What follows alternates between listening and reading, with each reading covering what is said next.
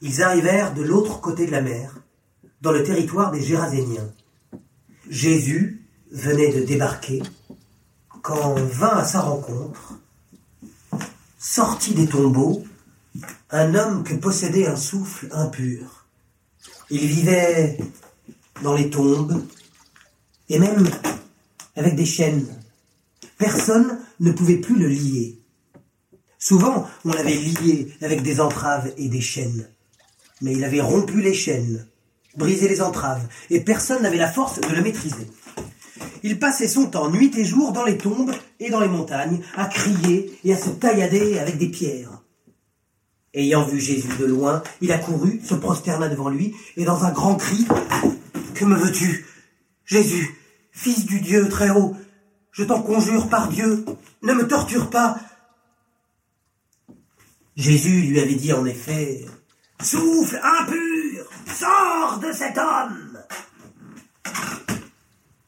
« Ton nom ?» lui demanda-t-il. « Mon nom est Légion, car nous sommes en grand nombre. » Et il le suppliait de ne pas les chasser de leur territoire. Il y avait sur la montagne un grand troupeau de cochons en train de paître. Ceux qui étaient Légion supplièrent Jésus. « Envoie-nous dans les cochons, laisse-nous entrer en eux !» Il le leur permit. Les souffles impurs sortirent, entrèrent dans les cochons. Du haut du promontoire, le troupeau se précipita dans la mer. Ils furent environ deux mille à s'y noyer. Les porchers s'enfuirent et rapportèrent la nouvelle dans la ville et les fermes. Les gens vinrent voir ce qui s'était passé. S'approchant de Jésus, ils virent le possédé, assis, habillé, saint d'esprit, lui en qui était Légion. Ils eurent peur. Les témoins leur racontèrent ce qui était arrivé aux possédés et aux cochons. Ils supplièrent Jésus de s'en aller de chez eux. Comme il remontait dans la barque, celui qui avait été possédé le supplia de le garder auprès de lui.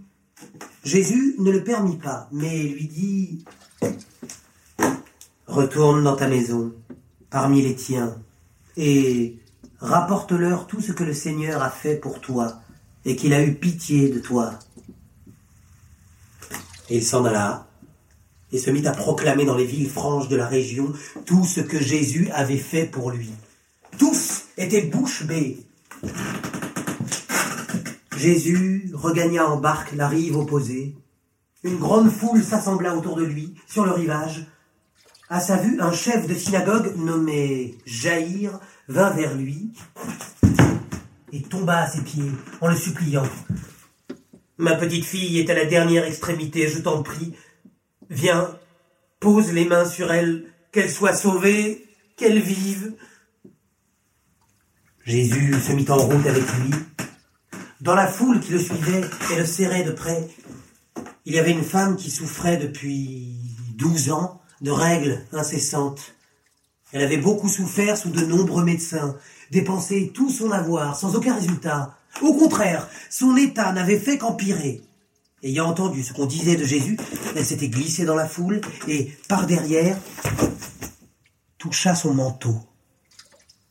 Elle pensait, si je touche ne serait-ce que ses vêtements, je serai sauvée. L'écoulement de son sang s'arrêta aussitôt. Elle sut par tout son corps qu'elle était guérie de son mal. Au même instant, ayant senti que la puissance était sortie de lui, Jésus se retourna dans la foule et dit « Qui a touché mon manteau ?» Ses disciples lui disaient « Une foule te presse et tu demandes qui t'a touché ?» Il regardait autour de lui pour voir celle qui avait fait cela. La femme avait peur et tremblait, sachant ce qui lui était arrivé. Elle se jeta aux pieds de Jésus et lui avoua toute la vérité. Il lui dit « Fille, ta confiance t'a sauvée. Va en paix, sois délivrée de ton fléau. » Il parlait encore quand on vint de chez le chef de synagogue pour annoncer à celui-ci « Ta fille est morte. Pourquoi déranger encore le maître ? Jésus, ayant surpris ces paroles, dit au chef de synagogue, « N'aie pas peur, aie seulement confiance. » Il ne laissa personne l'accompagner, sauf Pierre, Jacques et Jean, le frère de Jacques. En arrivant à la maison du chef de synagogue, il trouva une grande agitation, des gens qui pleuraient et gémissaient. Il entra et dit « Pourquoi cette agitation et ces pleurs ? L'enfant n'est pas morte, elle dort. » Ils se moquèrent de lui. Il les chassa tous et ne garda avec lui que le père, la mère et ceux qui l'accompagnaient. Pénétra dans la pièce où était l'enfant. Il saisit sa main et lui dit « Talitakoum », ce qui veut dire « Fillette, je te dis, éveille-toi ». Aussitôt la fillette se dressa et se mit à aller et venir. Elle avait douze ans, tout le monde était effaré. Jésus donna des ordres pour que personne n'en sache rien et pour qu'on donne à manger à l'enfant.